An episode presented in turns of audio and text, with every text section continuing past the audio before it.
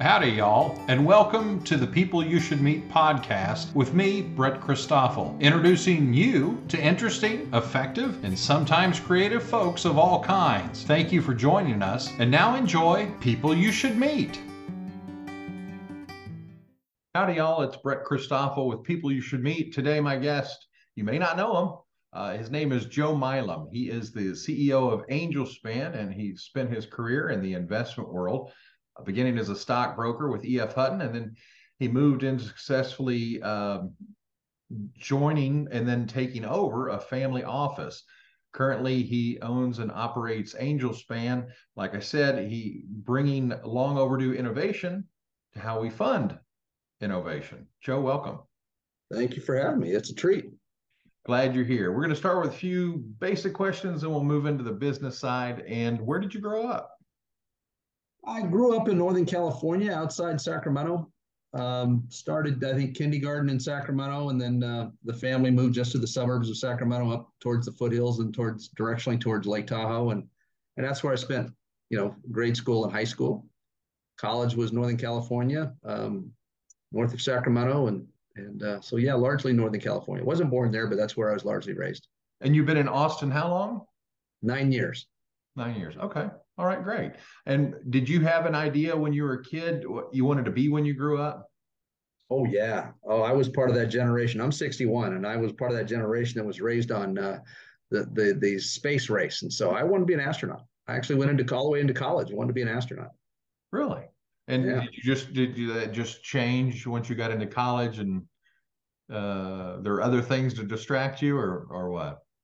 Yeah, well, I I, I went in as an engineer um, originally also to play football. I was reasonably successful football player and had some colleges circling after my junior year, and and then after my second or third concussion my senior year, um, the I was out half the season, and so the scholarships went away. And this school that friends of mine had gone off and played football at, they were recruiting me to come up there to play, and and I knew I could walk on. Um, and uh, they didn't have scholarships. It wasn't a very fancy football program, but I could play enough to get it out of my system and and um, pay for the education myself. I didn't have the luxury of a family that could afford a, an education, but I was going to play some football and then transfer. Uh, I had planned to UCLA, who had a very good aeronautical engineering program, to be an astronaut. But when I got to Chico, I was a civil engineer. They didn't have aeronautical, and I found that I just didn't like the lab work loved the lectures, chemistry and physics and all that stuff was all easy. I took in high school and, and tri- you know, calculus. I loved all that stuff.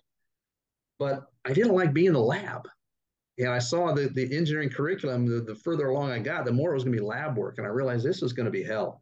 and so I just took a semester off, went undeclared, and and took some business classes because math was always easy.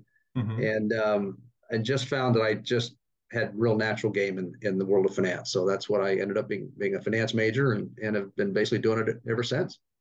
Wow. What about uh, when you were growing up? Uh, favorite food?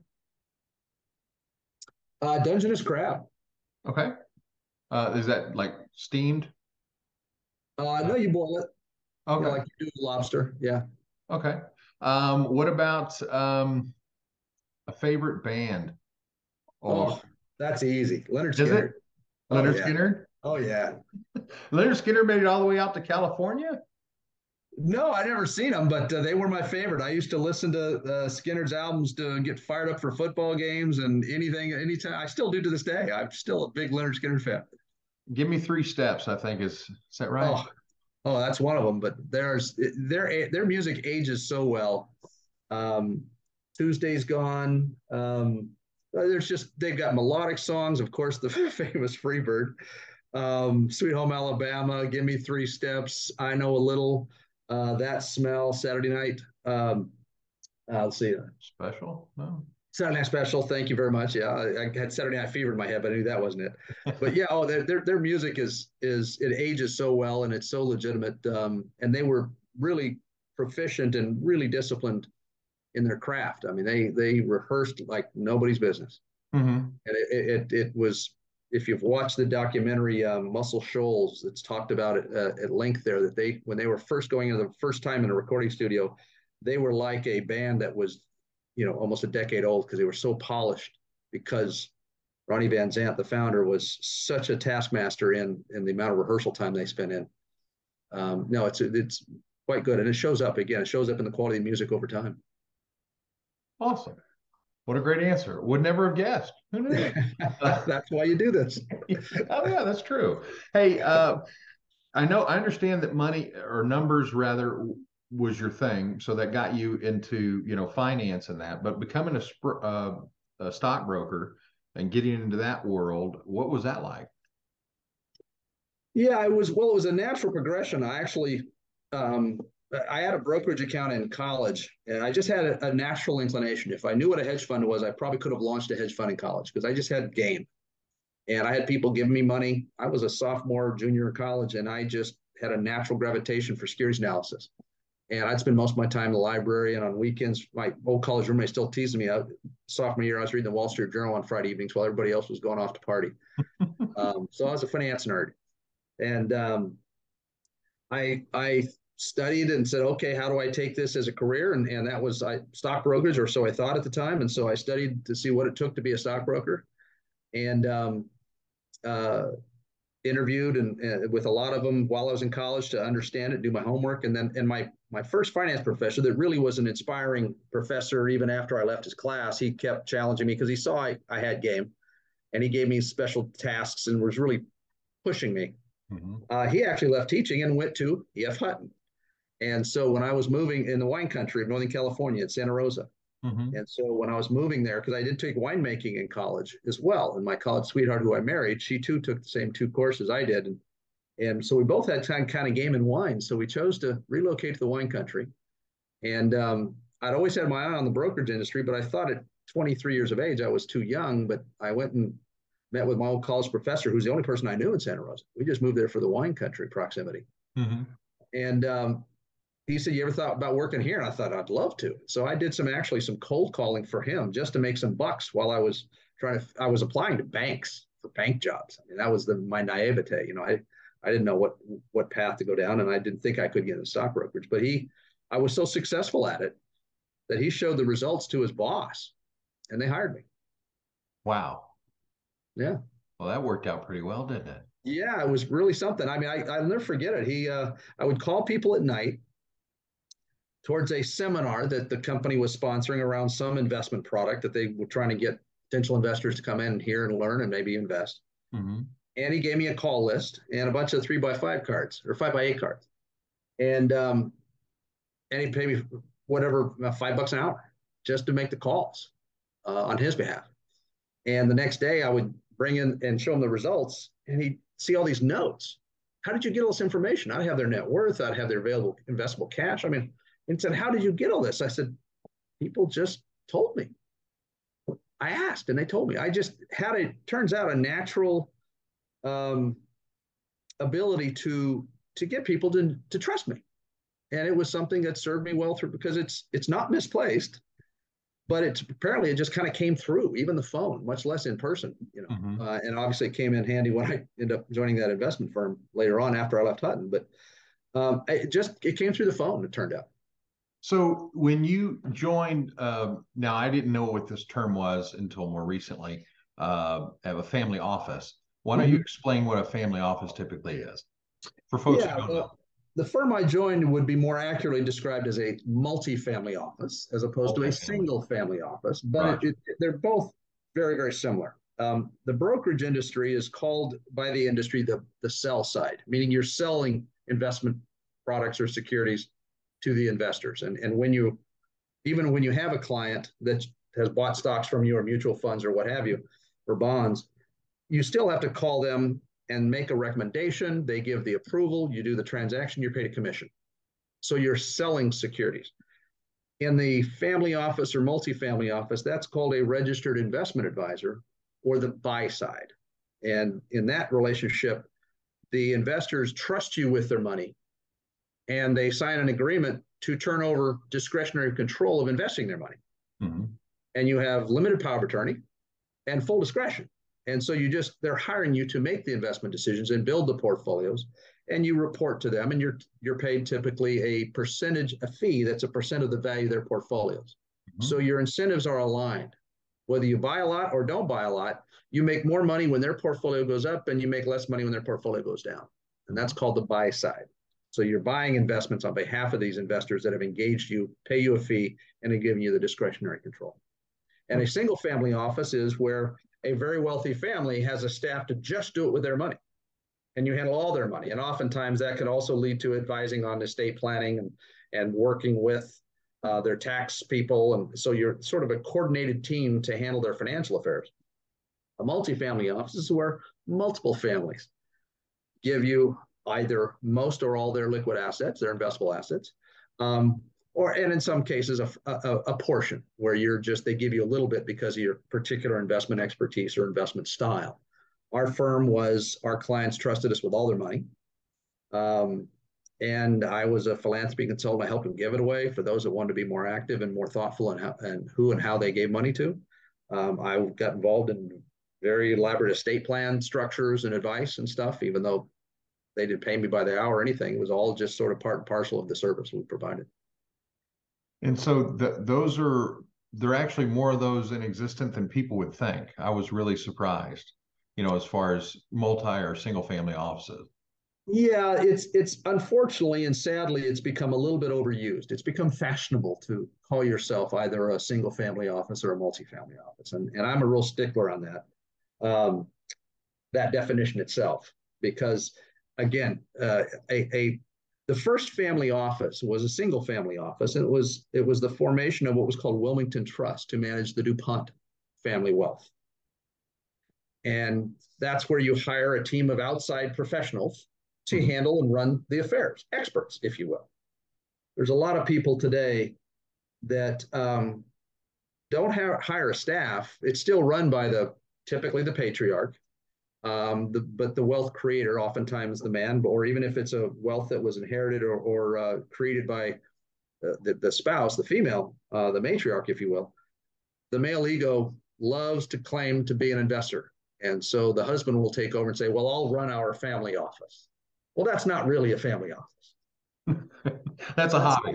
but there's, I'm going to guess, and this is speculation, but sure. I've followed this this world for a long time, and I'm going to guess 60% of those folks that claim to be a family office are of that la- that model where it's actually the patriarch claiming they have a family office because he knows how to invest money because he either made it, inherited it, or by God, his ego demands him to make the claim.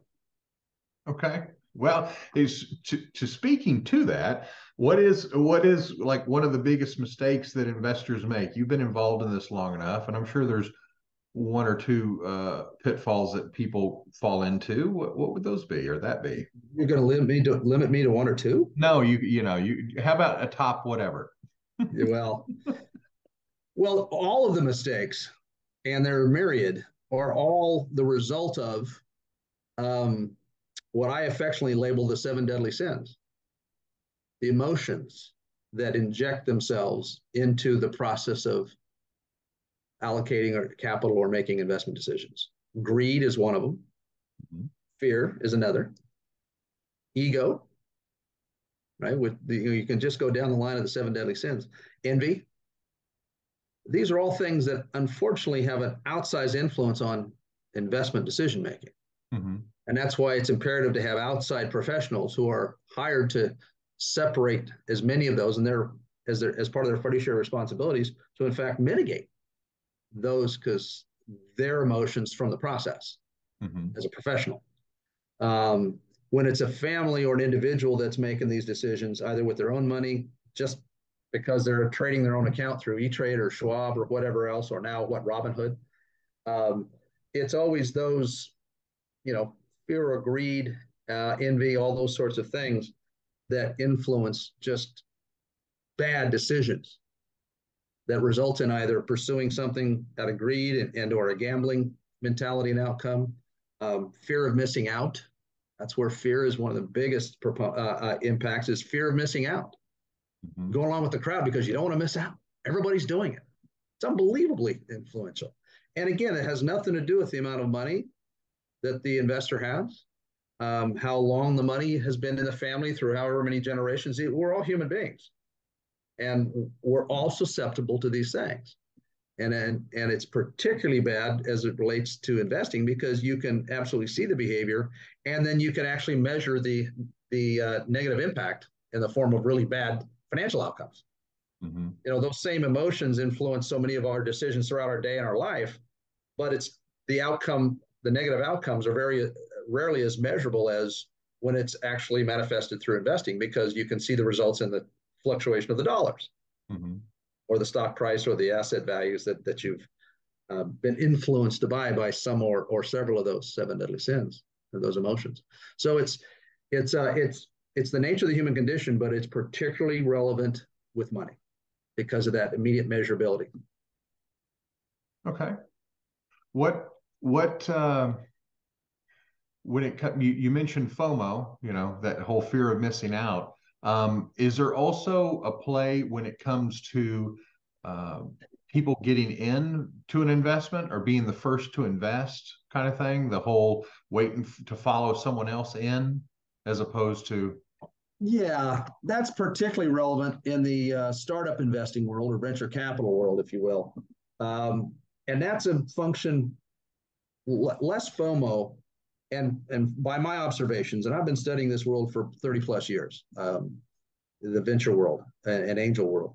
Um, it's more essentially a tacit admission that that person that's making that decision, but needs to see somebody else move first and again, VCs say this all the time. We don't lead rounds, but tell me when you get a lead and I'll follow. And angels are particularly consistent in this fashion.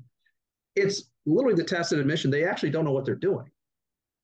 They're trying to wait for some degree of FOMO to rationalize their decision. And and and the claim of somebody else invested, ergo it's a good deal, ergo now I can jump on the bandwagon. Mm-hmm. Um, that is stunningly prevalent in the world of investing in startups. And quite frankly, what we're building a solution to hopefully mitigate it and if not eliminate. And what is it? What is it you're building there at Angel Span? Well, we built. Um, I and I hate to use buzzwords, but I we don't fit in an e- easy messaged category like an Uber for or Amazon for or whatever else, right? Um, so I have to fall back on the buzzword of solution or platform and it's a platform and solution because it's both the technology we've designed and had built, but also um, the expertise that I and my team bring, that lots of investment expertise, to bring important innovation to the very process of funding innovation. And what do we mean by that is process is the important word here.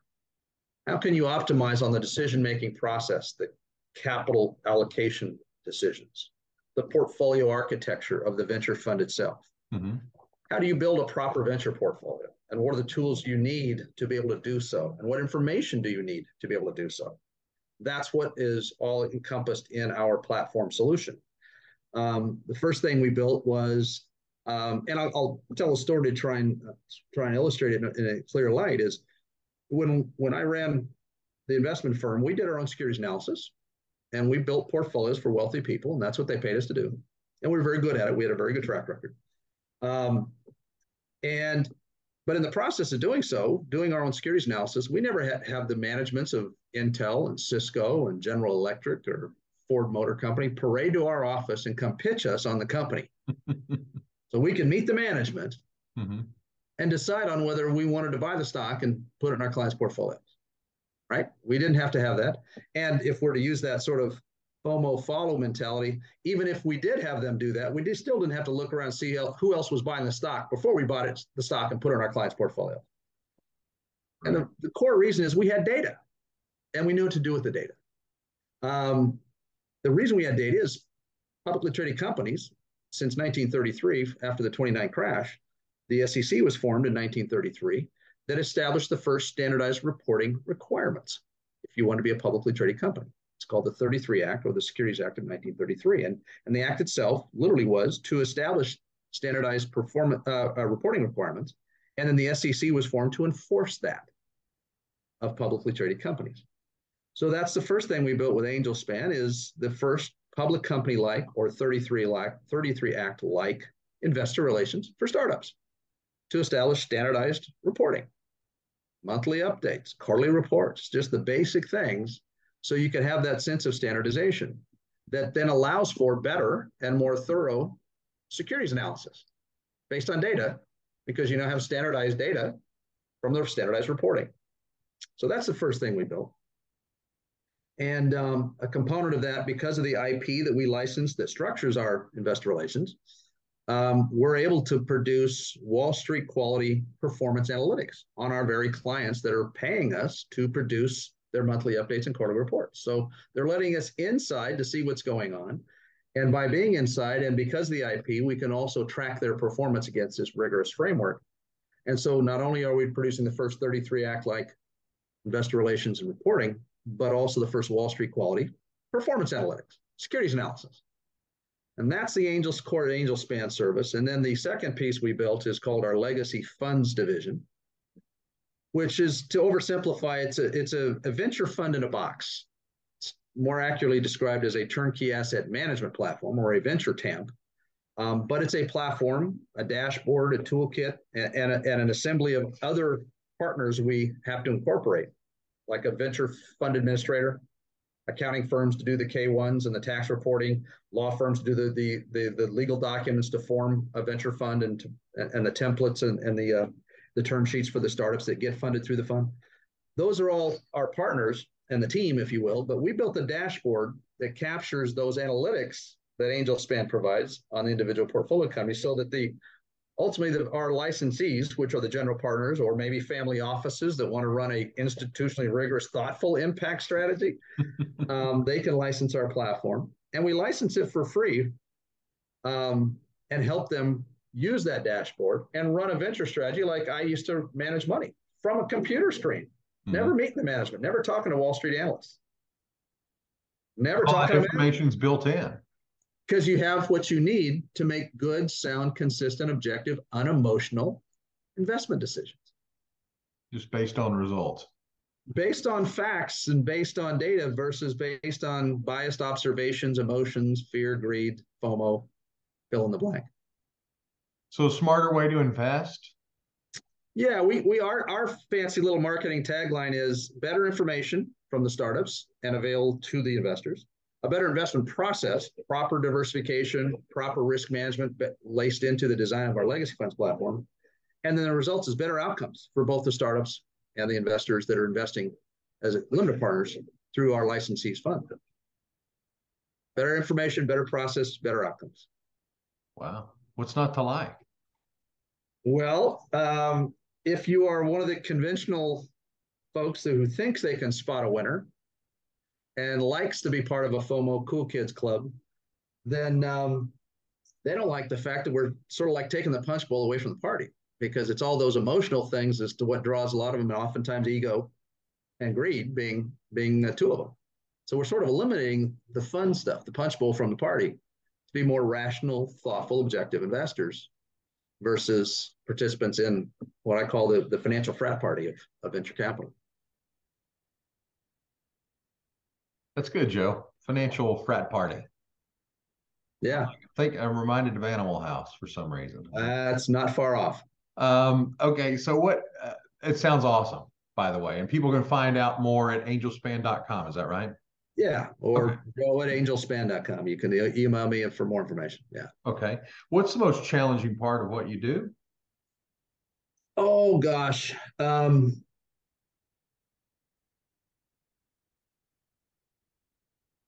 I would say focus. You know, being in the seat of the startup founder, and this is not unique to me, it's sort of cliche, but absolutely true. You're, you know, the metaphor I always use is it's like you know, that old image of the the the, um, the magicians or performers that would spin plates on sticks, uh-huh. right? And they go around and get them going. And they, you know, being a, a CEO of a startup is like spinning 12 plates at once. You got to keep them all spinning. Right? yeah.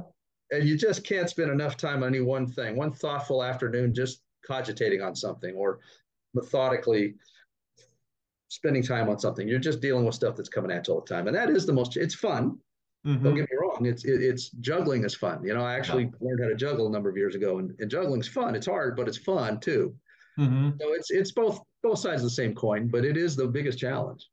And then the second biggest challenge, but this is again not unique to anybody that's trying to bring something that's new and or innovative to a marketplace, is getting people just to think themselves, just to read something, just to actually use their critical thinking brain to to embrace it.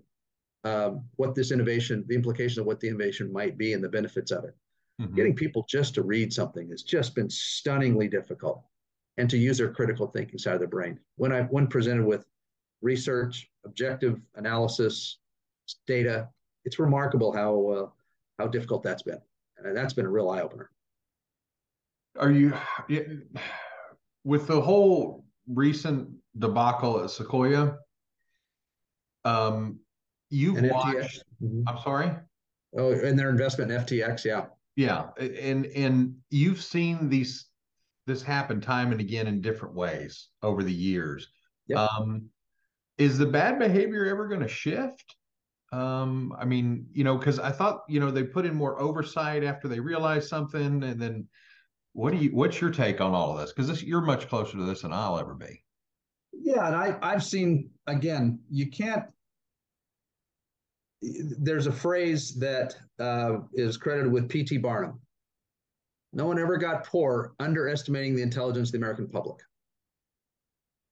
And because there are a lot of, let's just say, ill informed investors that also themselves are motivated by greed and other things, there's always going to be people willing to behave that way to fuel that appetite, quick buck sort of stuff.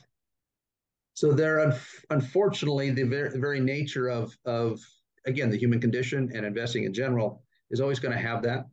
Mm-hmm. Um, the media is also un- the unwitting accomplice in they love salacious headlines, either you know in startup land or venture, it's unicorns and all that, or the tragic stories of FTX and now Silicon Valley Bank.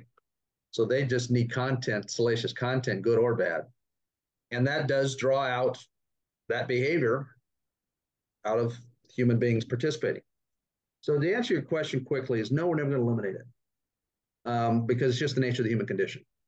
But certainly in the world of, of how we fund innovative companies, startups, we need to be better at at least professionalizing it so we can lessen it a lot more. Because you're even in the public markets where there's lots of regulation, there's still a lot of bad actors, right? You can't eliminate bad actors. Right. Um, but you can minimize it. And most importantly, for the um, unwitting victim, investing victim, you can protect them better. There's still a lot of investors that I found even when I was managing money, and even before that, I saw it when I was at EF Hutton. There's a lot of investors that want to be sold something because that's their way of abdicating their responsibility of actually doing the thinking themselves. Hmm. Right. To me, I've always said that investments should always be bought, not sold. But if they're being bought, that means the buyer is an informed buyer and went through the process of doing proper research. There's a lot of people that are too lazy to do that. Mm-hmm. Not qualified, lazy. Um, and so that's again just the nature of the beast. But we just have to be better because it's too important. Innovate funding startups is too important to keep practicing what has been a grossly unprofessional um, process. Well, and and I think I've heard you speak before that there's really no certification. There's no governing body that actually shows people how to become great no helping people invest or any, tell us about that. It's the last financial services industry that I've been able to identify where there is zero professional standards and requirements to call yourself a general partner in the case of the venture industry. There's no body of knowledge they have to study. There's no continuing education requirements. There's no licensing. There's zero barriers to entry and zero accountability as a result. Hairdressers have more professional standards and hoops they have to jump through to be a licensed beautician. And they can have their license pulled and get kicked out of the industry, or at least operating legitimately in the industry. There is zero standards. The National Venture Capital Association has been a lobbying organization since its founded formation in 1973 or 74. Um, they've actually protected the, their member members from these sort of professional standards and expectations. What, they're doing a disservice, aren't they? I mean, I would think that would be. They're doing exactly what any lobbying organization does: is protect oh. their fee-paying members. To do what they're told by the people who pay them. Just that's exactly right. They're doing their job as lobbyists. Well, you would figure an organization or a group or a, a, body of people would say, let's set some standards in place so we know that everyone coming on the field's got the same level of knowledge or at least a base to play with, especially when you're managing other people's money. One would think. And that's funny you should say that because it's something that we've been working with some some organizations to establish the first training curriculum so that then the investors can recognize that that's something they need to do is to expect that level of accreditation before they give somebody money. Mm-hmm. Right now, they can't expect it because there is none. Wow. So they have to do due diligence on the general partner, the firm, you know, one fund at a time. Um, it's part of the inefficiencies and the and the unprofessionalism is just this absence because if there was more standards, then that would empower the investors, particularly the institutional investors, the big family offices, the big pools of money, but even the smaller pools of accredited investors that want to invest in venture capital funds, at least the ability to elevate their own due diligence process, mm-hmm. make it more efficient, but also a little bit more professional than what typically takes place. Wow. Yeah. What do you think, flipping it over to the, let's say, the founder side, um, what do you think the biggest mistakes are that founders make when it comes to seeking investment? Well, again, I, I will. Uh, founders are just like investors. There's degrees of of sophistication, experience, um, and good intentions. so let's presume we're talking about those well-intended entrepreneurs. Um, then you have to just look at them through the lens of experience, because the more experienced entrepreneurs that have gone through the process more than once realize that A, how they communicate is critical, mm-hmm. not just in the fundraising process, but prior to and after they've received successful investing. Um, the more experienced ones are more data driven in their materials they provide, in their pitch decks, and their communication.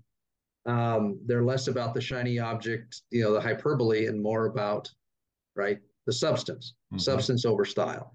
Mm-hmm. Um, a, a little bit more meta um, mistake that's made, even with some experienced startups that we've had as clients, is they overlook an important component of the psychological behavior and motivations of investors.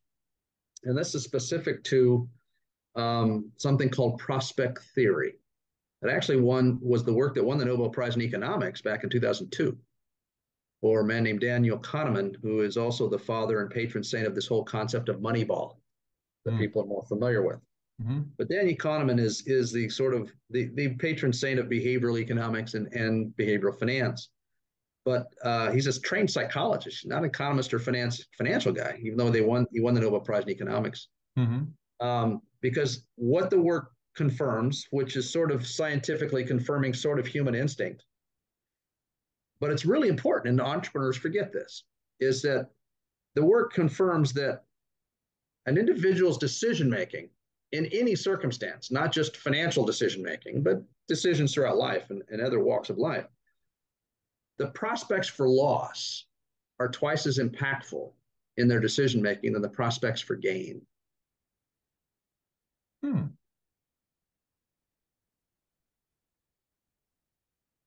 So the the human condition goes towards the failure as opposed to the success, and naturally, yeah, your fear fear of failure. Hmm. Yep. And in investing, that's really important because if you're pitching an investor, you need to spend time and and and get their attention and excitement over what could be the very innovation you're trying to bring to the marketplace and need capital to do so. So you got to sell the dream, if you will, and that's mm-hmm. the limbic brain. But the critical thinking side of the brain, as Danny Kahneman calls it, system one thinking and system two thinking. System one is the limbic brain, system two is critical thinking. Um, the fear of the fear component, the prospects for loss, is you need to appeal to their critical thinking brain to show the thoughtfulness in which you've de-risked this opportunity. Mm-hmm. So it's less about selling the dream and more about you know the sizzle and more about the steak, whatever form that has to take, given the stage of the business. Mm-hmm. Pardon, I don't have a, a vegetarian equivalent. Sorry. It's okay. We make steak from plants. It's okay. Okay. All right. There we go. Okay. There we go. Thank you. Um, and so that's a really important component that's oftentimes overlooked. And and likewise, or conversely, if it's a highly technical founder and or solution, innovation, technology of some form and, and, and fashion, they oftentimes get too nerdish in the technology without finding a component beyond just greed, financial motivation. Sure. For the investor or prospective investor to actually care about this solution being in the marketplace. Mm-hmm. There has to be some limbic engagement of caring about if this were successful and I made money, is, it something that's good? Do I care about it actually being in the marketplace and have an impact? And, and we're seeing this right now, certainly as of today and yesterday's headlines, with this whole AI ChatGPT stuff. You know, Steve Wozniak and Elon Musk both came out with a bunch of other signatories and said, we need to slow down the advancement of AI because the unintended consequences are likely to be out of our control and they're likely to be negative. Much mm-hmm. like if you go reverse the clock and go back and see this whole notion of the mobile phone. Oh my gosh, it's going to be empowering and it's going to make you give you act and, and the and, and the um, uh, you know, you'll be able to, to, to, not use paper maps and, and engage people quickly, and your kids can have quick access to the parents, and parents can all these benefits of the mobile phone, all of which are true, but the unintended consequences of what we've seen, the addictive nature of it, and the social media, and all the other things. If we're to just stop today from the time the mobile phone came out to today, you'd probably say the, the positive or negative implications probably weighed heavily on the negative. Hmm. The unintended consequences outweighed all those early benefits. And we're seeing that play out right now in, in the narrative that's surfacing right now around AI. And that's not a hard conclusion to draw, is that people that want to monetize their cool, new, sexy technology and make money bringing this well-intended technology to the marketplace ultimately may or may not care about those unintended consequences and might even benefit from, as Facebook did. Facebook's success itself was because of the mobile phone mm-hmm. had come out. And that's why it went so viral as quickly and, and the manifest the way it did and social media and advertising revenue model and then all the addictive nature that became the bad side, the downside of social media. Mm-hmm. Um, and he still profits handsomely from basically selling drugs, the dopamine drug uh, that comes with that social media quick validation. Mm-hmm. And so that's again the the this these unintended consequences are becoming uh, more important to care about um, in this world of funding innovation because it can't just be for a financial outcome. Because as P.T. Barnum said, again, no one ever underestimated got rich, got got poor, underestimating the intelligence. But also, selling send is a very profitable business. Doesn't make it a good business. Just because we can doesn't mean we should. Right. That, that's a principle that I think has been lost, particularly in this world of venture capital, technological innovation, et cetera. Understood. Uh, one one other thing I'd love you to speak to uh, that people may not be aware of because I know I wasn't for a long time and that is the advantages of the QSBS treatment 1202 and 1244, I believe it is. Oh my God, look at you getting all tax nerdy to your audience. Yeah. all right, folks, those of you that might be listening, don't turn this off because we'll try and make tax law sexy. well, it just it blows my mind to this day that I'll still talk with investors and I'll ask them about if they're familiar with it and like, what's that? What's that? Oh, it's it's it's it's one of the most stunning oversights in the world of venture and angel and startup uh, startup land, broadly defined. And what makes it awesome? Well, the laws themselves were originally passed. The first one in 1958, the second one in 1993. The first one in particular is Section 1244, QSBS under Section 1244.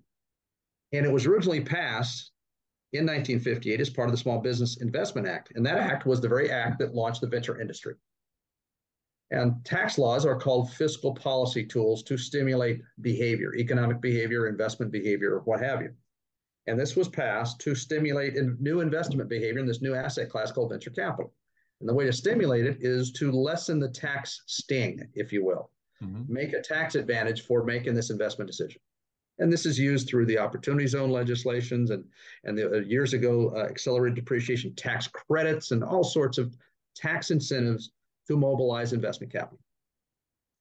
Um, and what the law says is if you're willing to be an early investor in startups that qualify, and it's easy to qualify as a startup, um, and you're willing to be part of the first million dollars, that hardest money for oftentimes for startups to raise, then if that startup fails, you can actually take a, a tax deduction that's a better write off than if you gave the same amount of money that you invested in the startup, if you gave it to a nonprofit and got a 501c3 charitable contribution deduction. It gives you a better financial outcome, meaning it lowers your tax bill more if you invest in a startup you care about and you think might make you some money. But even if it fails, it's still a better financial outcome than if you gave an equivalent amount to a nonprofit. Mm-hmm. Now, for impact investors in particular, that's a big deal. Wealthy people give a lot of money away each year already, and they know they're never going to make any money, but they care about the cause. Sure. Or they care about getting their name on a building and the ego gratification of saying they care about that cause. Sure. So there's a lot of reasons people give to charity.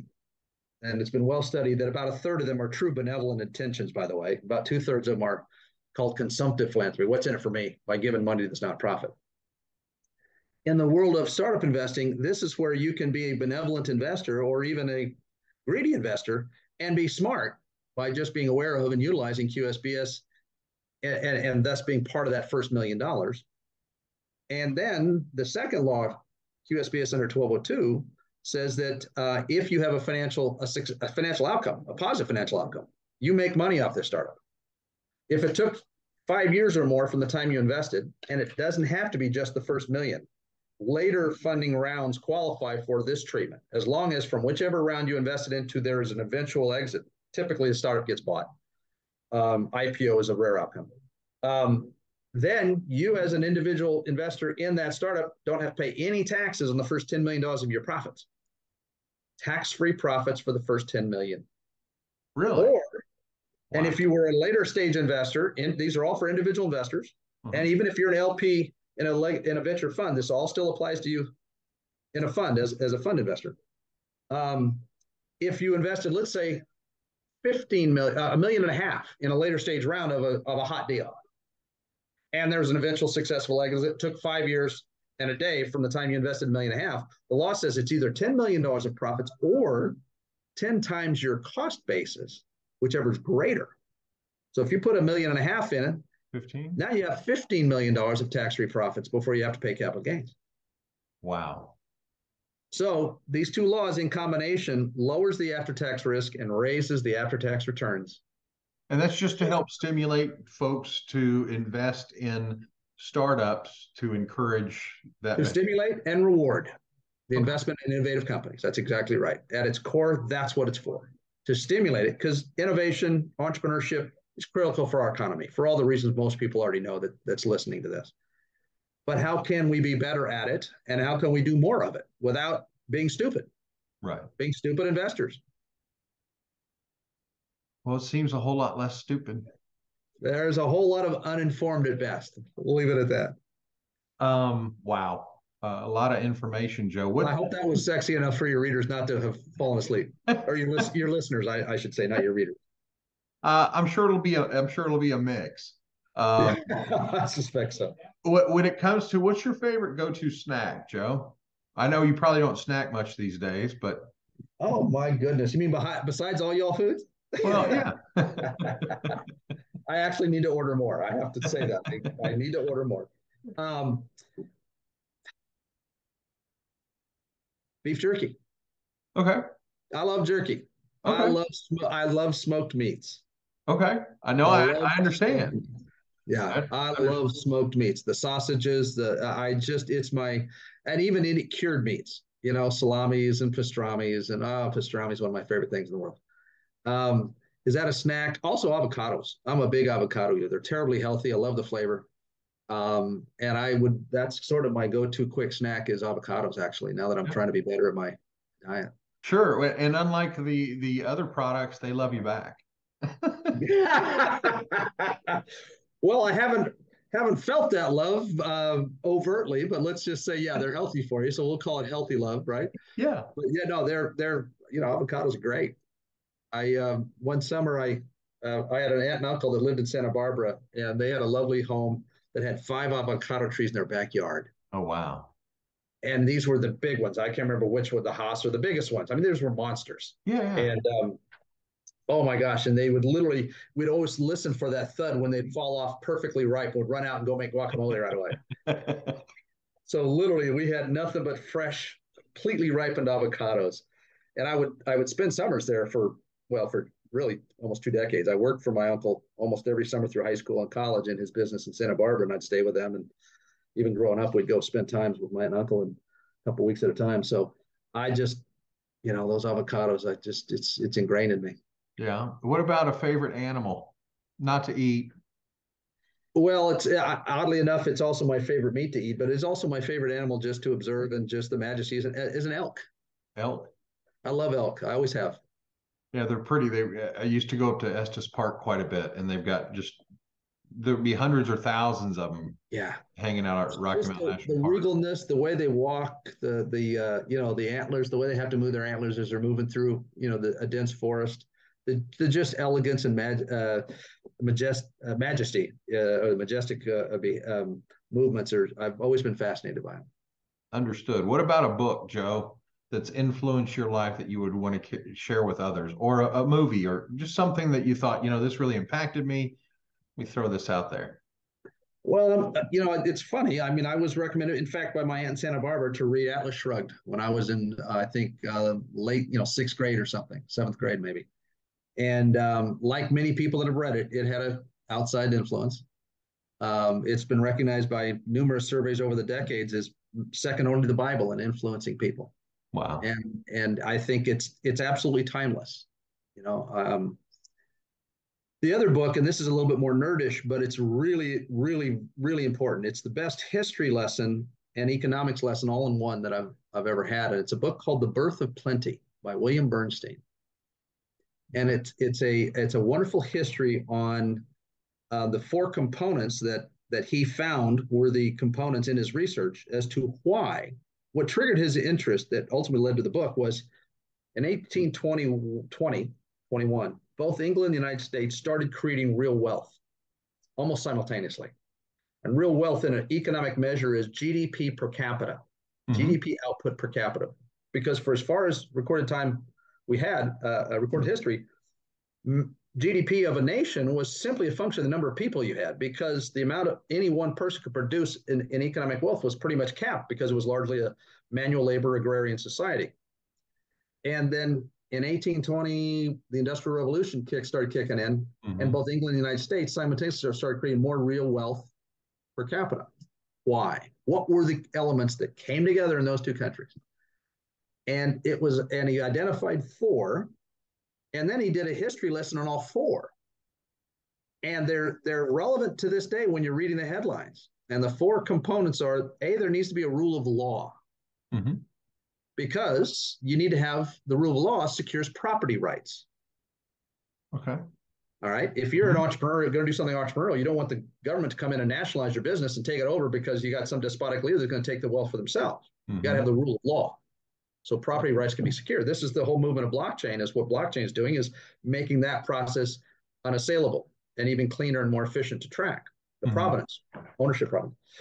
Um, the second one was a medium of exchange, a stable currency, a stable medium of exchange. Because as people barter, you know, mm-hmm. you don't want to barter goods and services. You need a medium of exchange to make that whole commerce exchange more efficient. You can look at the headlines of South American countries typically, or and others, African countries that have a really unstable currency. You have the hyperinflation, mm-hmm. right? That's bad. That's why America's enjoyed the run it's had because we've been the fiat currency of global trade, and that's what allowed for the globalization of trade was that there was a stable currency called the U.S. dollar. Mm-hmm. Okay, um, you need to have the separation of religion and science. Years ago, even in Europe, if you, you know, Copernicus was looking at the stars and it was counter to the church doctrine, it was blasphemy, you got your head cut off. You've got to decouple, but look at the Middle East when you still have this orthodox Islamic, you know, extremism dictating so much of the political agendas and economic agendas. They haven't separated, they haven't had their enlightenment period and separated religion from science and government and state and NN.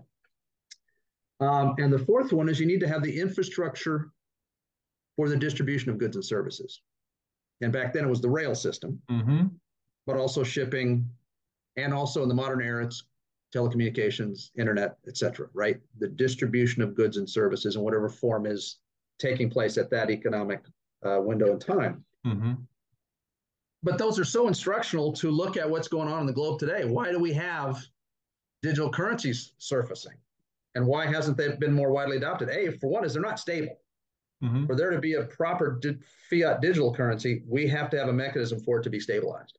Mm-hmm. So it's not so volatile. And will that ever be Bitcoin? Probably not. It's probably going to be a basket of different uh, um, digital currencies, probably fiat currencies provided by different countries. Mm-hmm. And there will probably be some pricing mechanism to stabilize it that'll be linked to the price, the movement of commodities associated with economic output gold, copper, you know, aluminum, maybe some of these sorts of things that are important inputs, raw material inputs, commodity inputs into real economic activity, not just financial transactions, but real economic production. Sure. Um, so you got to have stable medium of exchange, separation of religion from science and church and state and you know all that stuff um, the infrastructure, um, and um, rule of law. And you can read the headlines today, and, and the, the economic volatility is a function of some or all those lacking. Even though you've got great raw material wealth and, and natural wealth in South America, they still struggle with a lot of those things. I just saw a documentary. This is a nerd alert for your listeners.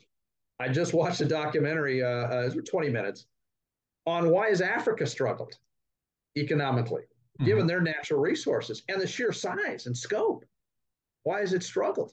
And you can apply some of those four things, but also it has a geographic disadvantage, which I had no idea. Mm-hmm. Even though it's as large as it is, if you look at the coastline and the waterways, they've never been able to participate in, in shipping trade. Their rivers are largely shallow. There's no rivers that go deeply inland that you can navigate with with with big container ships. Mm-hmm. Think the Suez Canal, or think of even the ports of Houston or Seattle or Hong Kong or whatever else. Erie Canal. That's what I was thinking. Mississippi River is uh, you got we've got you know they don't have waterways that allow because the waterways they do have because the nature of the geography and topography they have waterfalls that get in the way of inland shipping. that poses a problem, yes it poses a problem. Yeah. They don't have natural inlets or bays or anything in the entire. Co- I had it was brand new information for me. That was Never fascinating. Thought of that, but yeah, I hadn't either. But it goes to the one of those points. You need to have the ability to distribute the infrastructure for distribution of the goods and services. Wow. And I just saw this today, and I thought, my gosh, this is fantastic, fascinating. Mm-hmm. You know, yeah. and that has implications of investing in startups in Africa right? It makes sense. if it's a tangible more good, infrastructure not, to handle. If it's a tangible good, they're not going to have a global presence. It's unlikely to have a global presence because they'll have a a, a, a, a logistics disadvantage right. of shipping. Yeah. Hadn't thought of that. Well, it's another good day not to do uh, be doing business there in Africa today. Anyway. so anyway, I, like I said, this is the stuff I nerd out on, but that's why that book was so powerful. Is it yeah. makes the headlines very real and very logically sound, and it also helps you view even geopolitics and and the, and the like in a really interesting way. Was that book by William Bernstein? It was one of the best books I've ever read. Fantastic. Thanks for sharing that, Joe. Yeah. Uh, and thanks for taking the time to visit with us today. Angelspan.com, right? Yes, sir. And you're on LinkedIn as well. Yeah, sadly. Thank you for taking the time today, Joe. I appreciate it. It was fun. I hope it was worth uh, your listeners' time. Oh, it was. Absolutely. Thanks, buddy. You bet.